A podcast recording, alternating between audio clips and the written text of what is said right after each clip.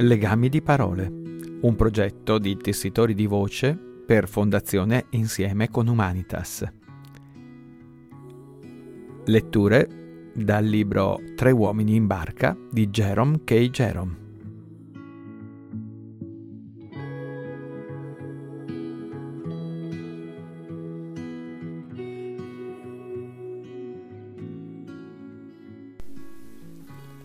Tre uomini in barca Capitolo 9 Facemmo lavorare George, ora che lo avevamo per le mani. Lui non voleva saperne, naturalmente, questo è ovvio. Aveva già faticato parecchio nella City, o così dichiarò. Harris, che è d'indole crudele e affatto portato alla compassione, disse: Ah sì? E ora faticherai sul fiume, tanto per cambiare. Il cambiamento fa bene a tutti Scendi e rimorchia. George non avrebbe potuto in coscienza, nemmeno con la sua coscienza, protestare, anche se osservò che forse sarebbe stato preferibile se fosse rimasto sulla barca e avesse preparato il tè, mentre Harris e io rimorchiavamo, in quanto preparare il tè è un lavoro tormentoso e Harris e io avevamo l'aria stanca. La sola nostra risposta, tuttavia, consistette nel passargli la cima da rimorchio e lui la prese e discese dalla barca. V'è un qualcosa di assai strano ed inspiegabile in una cima da rimorchio. L'arrotoli con la stessa pazienza e la stessa circospezione di cui potresti dar prova piegando un paio di pantaloni nuovi. E cinque minuti dopo, quando la riprendi, è tutta uno spaventoso e rivoltante grovigno. Non vorrei essere ingiusto, ma sono fermamente convinto che se si prendesse una cima da rimorchio di lunghezza media e la si stendesse nel bel mezzo di un campo e poi le si voltassero le spalle per 30 secondi, girando di nuovo sui tacchi, si constaterebbe che si è ammonticchiata tutta al centro del campo, contorcendosi e formando nodi, facendo sì che i due capi divengano introvabili e avvolgendosi a cappi dappertutto, e che occorrerebbe una mezz'ora buona stando seduti sull'erba e imprecando continuamente per sbrogliarla. Così la penso io delle cime da rimorchio in genere. Naturalmente possono esservi onorabili eccezioni, non dico che non ve ne siano.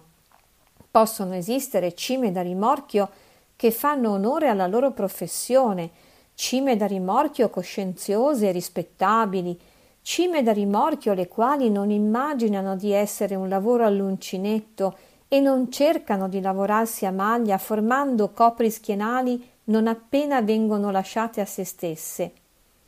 Dico che potrebbero esistere cime da rimorchio di questo genere. Spero sinceramente che esistano. Io però non le ho mai vedute. La cima da rimorchio in questione l'avevo avvolta io stesso subito prima di arrivare alla chiusa e senza consentire a Harris di toccarla perché è uno sbadato. L'avevo avvolta adagio e con cautela e legata nel mezzo e piegata in due e deposta dolcemente sul fondo della barca. Essa era stata sollevata scientificamente da Harris e messa nella mano di George. George l'aveva afferrata saldamente, tenendola discosta da sé e cominciando a srotolarla come se stesse togliendo le fasce a un bambino appena nato. Ma prima che fosse riuscito a svolgere una dozzina di metri, la cima sembrava più che altro uno stuoino malfatto. Succede sempre così e in rapporto a ciò accade sempre la stessa cosa. L'uomo sull'argine, mentre sta cercando di sbrogliare la cima, pensa che la colpa sia tutta dell'uomo dal quale è stata arrotolata. E sul fiume, quando un uomo pensa una cosa, la dice. Che cosa hai cercato di fare con questa cima? Di ricavarne una rete da pesca? Bel disastro hai combinato. Non potresti avvolgerla come si deve, stupido, buono a niente? grunisce di quando in quando mentre è selvaggiamente alle prese con la corda. e la posa di piatto sul sentiero di rimorchio e corre tutto attorno a essa cercando di trovarne il capo. D'altro canto, l'uomo dal quale è stata avvolta pensa che tutta la colpa dell'inconveniente sia di chi sta cercando di sbrogliare la cima. Era postissimo quando l'hai presa, esclama con indignazione. Perché non pensi a quello che fai? Hai un modo così improvvisato di fare le cose. Riusciresti ad aggrovigliare anche il palo di un'impalcatura, tu e sono infuriati a tal punto uno contro l'altro che vorrebbero impiccarsi vicendevolmente con la cima. Passano dieci minuti e il primo uomo lancia un urlo e impazzisce, mettendosi a danzare sulla corda, e cerca di districarla afferrando il primo tratto che gli capita tra le mani e tirando. Naturalmente in questo modo riesce soltanto a rendere l'intrico compatto come non mai. Allora il secondo uomo scende dalla barca per andare ad aiutarlo e i due vengono a trovarsi l'uno tra i piedi dell'altro e si ostacolano a vicenda. Afferrano entrambi lo stesso tratto della cima da rimorchio e tirano in direzioni opposte e si domandano dove sia rimasta impigliata in ultimo riescono a sbrogliarla e allora si voltano e constatano che la barca è andata alla deriva e sta filando direttamente verso lo sbarramento. Vidi una volta io stesso accadere tutte queste cose. Fu sull'alto corso del fiume, vicino a Boveni, in una mattinata piuttosto ventosa. Stavamo scendendo sul filo della corrente e, mentre superavamo l'ansa, notammo due uomini sulla riva. Si contemplavano con le espressioni più smarrite, impotenti e disperate che io abbia mai veduto, prima di allora né dopo, su una faccia umana. E reggevano tra loro una lunga cima da rimorchio. Appariva chiaro che era accaduto qualcosa. Pertanto rallentammo, ci accostammo e domandammo che cosa fosse successo.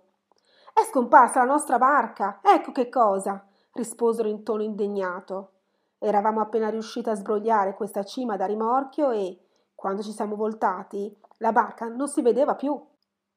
E parvero risentiti a causa di quello che, evidentemente, consideravano un gesto perfido e ingrato da parte della loro stessa imbarcazione. Trovammo la foggiasca un 800 metri più a valle, trattenuta da alcuni ciuffi di giunchi, e la riportammo a quei due.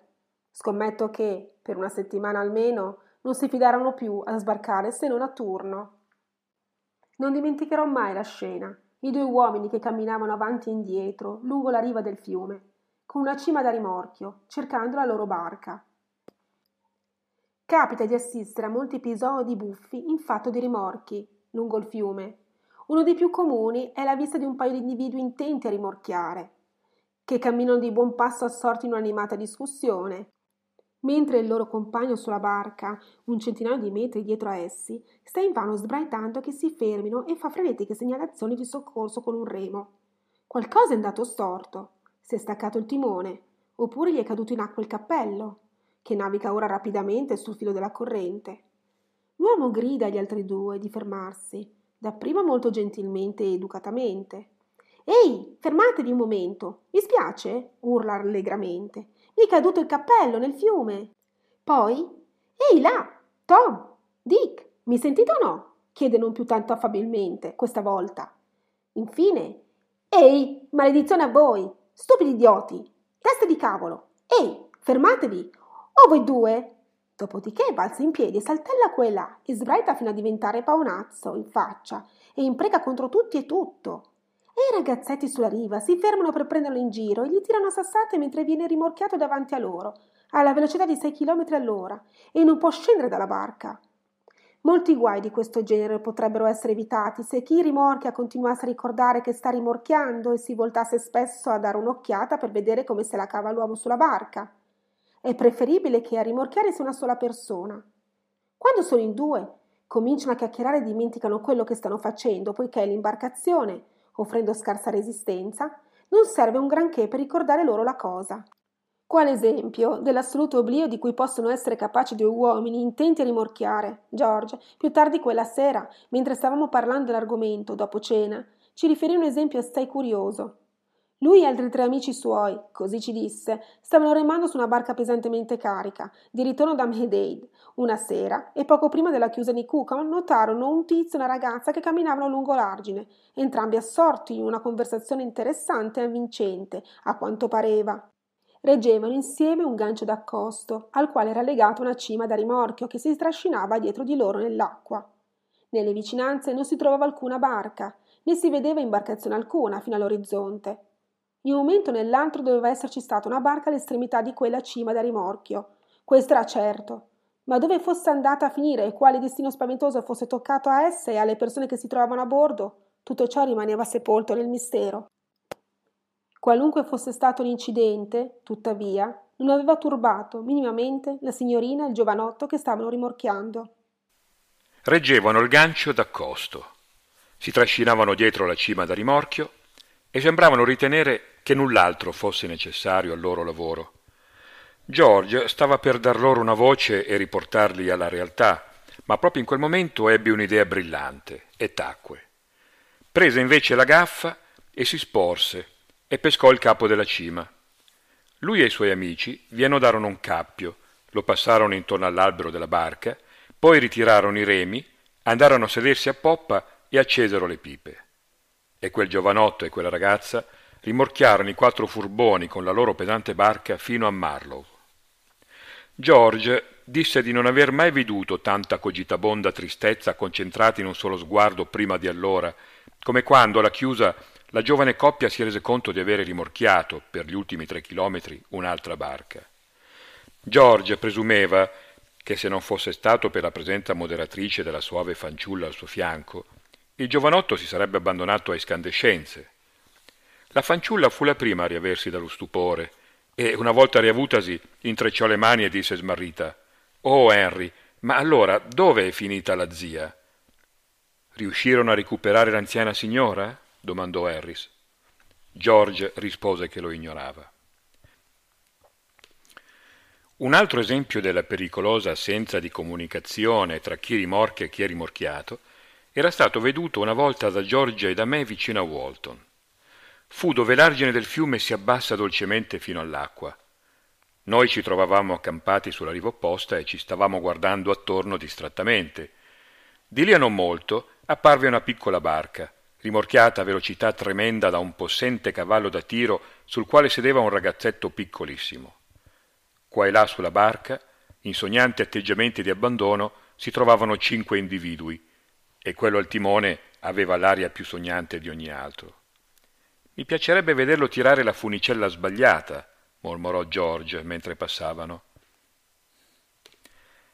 E nello stesso preciso momento l'uomo fece proprio questo, e la barca finì contro l'argine con uno strepito simile al crepitio di quarantamila lenzuola di lino lacerate tutte insieme. Due uomini, una cesta e tre remi, volarono immediatamente fuori dalla barca sul lato verso riva, rimanendo lunghi distesi su quest'ultima. Poi, un secondo e mezzo dopo, toccò ad altri due uomini sbarcare violentemente e finire seduti tra gaffe e vele e coperte e bottiglie. L'ultimo uomo proseguì per una ventina di metri, poi fu scaraventato a riva a testa in giù. Tutto ciò parve aver alleggerito in qualche modo l'imbarcazione, che filò via assai più facilmente mentre il ragazzetto urlava con tutto il fiato che aveva nei polmoni, incitando il destriero e mettendolo al galoppo.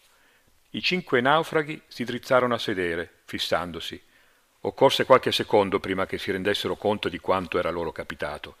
Ma non appena ebbero capito, cominciarono a gridare a più non posso al ragazzetto di fermarsi. Questi però era di gran lunga troppo occupato con il cavallo per poterli udire, e noi seguimmo i poveretti con lo sguardo mentre gli correvano dietro, finché la lontananza non ce li sottrasse la vista. Non posso dire di averli compassionati per la loro disavventura. Vorrei anzi che tutti i giovani stupidi, e sono numerosissimi, i quali fanno rimorchiare la loro barca in quel modo, potessero andare incontro alla stessa sorte. Oltre al rischio che corrono essi stessi, divengono un pericolo e un intralcio per ogni altra imbarcazione sulla loro rotta. Alla velocità con la quale stanno procedendo, È impossibile che riescano a lasciare libero il passaggio ad altri, o che altri riescano a lasciare libero il passaggio a essi. La loro cima da rimorchio finisce contro l'albero della tua barca e la fa capovolgere. Oppure investe qualcuno a bordo e lo scaraventa in acqua o gli sfregia la faccia. La difesa migliore consiste nel mantenere la rotta e nell'essere preparati a tenerli discosti con una gaffa. Tra tutte le esperienze concernenti i rimorchi, la più eccitante è quella di chi viene rimorchiato da ragazze. Si tratta di una sensazione che nessuno dovrebbe perdersi. Occorrono sempre tre ragazze per rimorchiare. Due tengono la cima da rimorchio e l'altra corre tutta attorno e ridacchia. In genere cominciano finendo legate dalla cima, se la ritrovano intorno alle gambe e devono mettersi a sedere sul sentiero e liberarsi a vicenda. Poi la cima finisce intorno ai loro colli e per poco non le strozza. Comunque, in ultimo, riescono a sbrogliarsela e partono di corsa, rimorchiando la barca a una velocità davvero pericolosa. Dopo cento metri sono sfiatate naturalmente, e allora si mettono tutte a sedere sull'erba e ridono, e la tua barca va alla deriva fino al centro del fiume, e si gira prima che tu abbia potuto renderti conto di quello che è accaduto o sia riuscita ad afferrare un remo. Allora le ragazze si rialzano e sembrano sorprese. Oh, guarda, dicono, la barca è finita al centro del fiume. In seguito rimorchiano con considerevole regolarità per un po', ma poi, tutto un tratto, a uno di loro salta in mente di alzarsi la gonna e di fermarla con uno spillo. A tale scopo lasciano la cima da rimorchio e la tua barca finisce a riva. Salti giù, con il remo la disincagli e gridi alle ragazze di non fermarsi. Sì, cosa c'è? gridano loro. Non fermatevi, sbraiti. Cos'è che non dobbiamo fare? Non fermatevi, continuate, continuate. Torna indietro, Emily, e senti un po' cos'è che vuole, dice una di loro. Ed Emily torna indietro e domanda che cosa vuoi.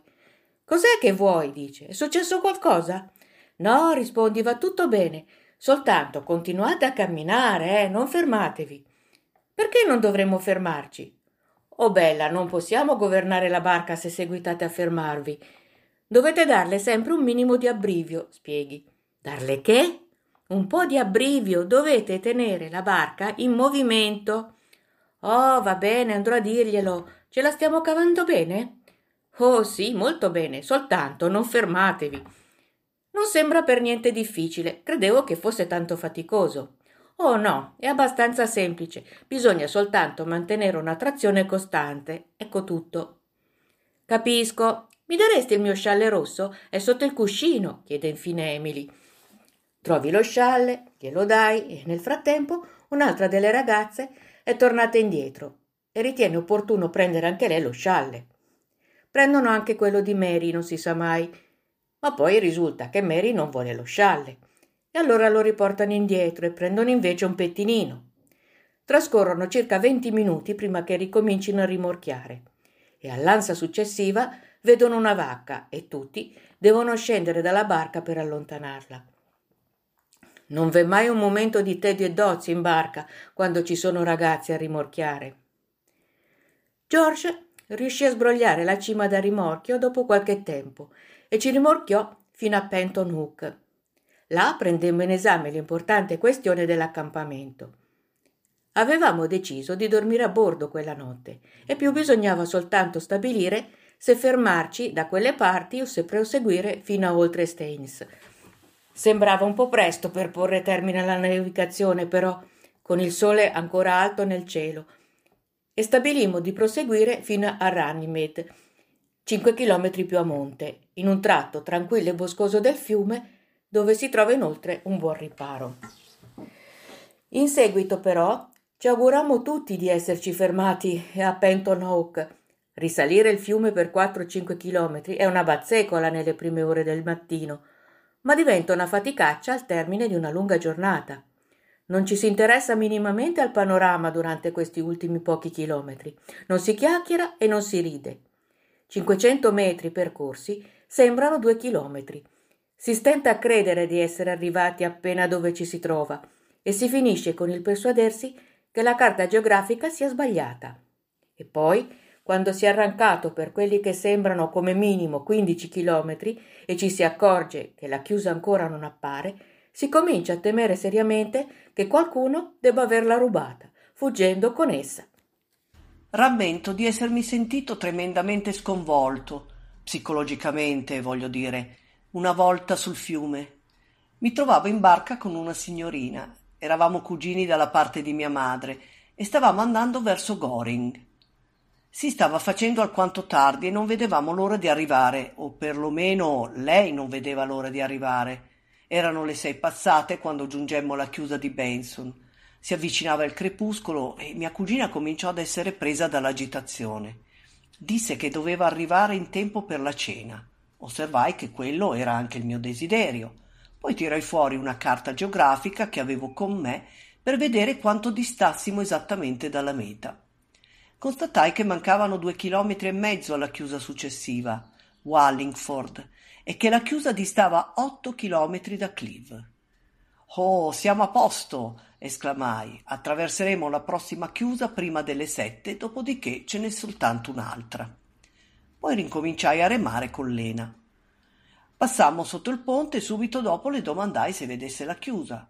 Rispose negativamente. Non vedeva nessuna chiusa e io dissi Oh, e continuai a remare.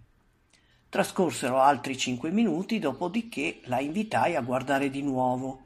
No, disse mia cugina, non vedo alcun indizio di una chiusa. Ma sei, sei sicura di saper riconoscere una chiusa quando la vedi? domandai con una certa esitazione, non volendo offenderla. Non si offese affatto a causa della domanda, comunque, e mi fece osservare che avrei fatto meglio a guardare io stesso. Pertanto mollai i remi e guardai. Il fiume si stendeva dritto davanti a noi nel crepuscolo per circa un chilometro e mezzo. Nemmeno il fantasma di una chiusa era visibile. Non credi che ci siamo smarriti per caso? domandò la mia compagna. Non vedevo come questo potesse essere possibile, anche se, come fece osservare, avremmo potuto in qualche modo finire nel canale ed essere diretti verso le cascate. Questa possibilità non la tranquillizzò minimamente e cominciò a piangere. Disse che saremmo affogati entrambi e che quello sarebbe stato il suo castigo per essere venuta in barca con me.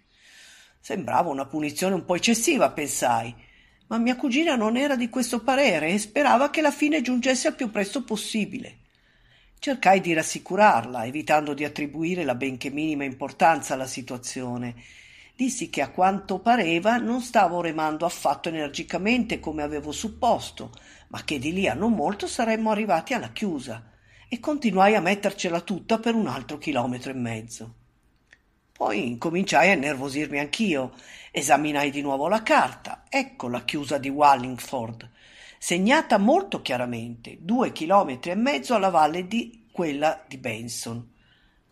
La carta geografica era molto precisa e del resto ricordavo io stesso la chiusa. Vi ero passato già due volte. Dove ci trovavamo? Che cosa c'era accaduto?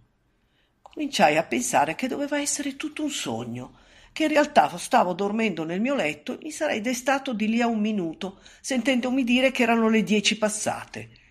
Domandai a mia cugina se non ritenesse che potessimo sognare. E lei rispose che era stata sul punto di farmi esattamente la stessa domanda. Dopodiché divenimmo entrambi curiosi di sapere se stessimo dormendo tutti e due e in tal caso chi fosse dei due a sognare realmente e chi dei due fosse soltanto un sogno. La cosa cominciava ad essere interessantissima. Continuai a remare comunque e non apparve nessuna chiusa e il fiume divenne sempre più buio e misterioso nell'oscurità man mano più fitta della notte, e tutto cominciò ad apparire magico e soprannaturale. Pensai ai folletti, ai fantasmi, ai fuochi fatui e a quelle perfide fanciulle che se ne stanno sedute tutta la notte sulle rocce, attirando la gente nei vortici e così via. E mi augurai di essere un uomo più religioso e di conoscere un maggior numero di inni. E poi, nel bel mezzo di queste riflessioni, udì le benedette note di una canzonetta allora in voga suonata male da una fisarmonica e mi resi conto che eravamo salvi.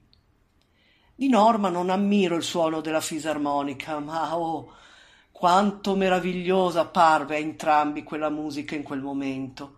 Molto, ma molto più bella della voce di Orfeo o del liuto di Apollo, o di qualsiasi altro strumento del genere che possa mai essere stato suonato. Una melodia celestiale nel nostro stato d'animo avrebbe potuto soltanto intensificare ulteriormente il nostro strazio. Un'armonia tale da commuovere profondamente, ben eseguita, sarebbe stata interpretata da noi come un avvertimento degli spiriti, dopodiché avremmo perduto ogni speranza. Ma nelle note di quell'aido motivetto popolare, suonate spasmodicamente e con involontarie variazioni da una fisarmonica asmatica, v'era un qualcosa di singolarmente umano e di rassicurante. I dolci suoni si avvicinarono e ben presto la barca dalla quale scaturivano venne a trovarsi affiancata alla nostra.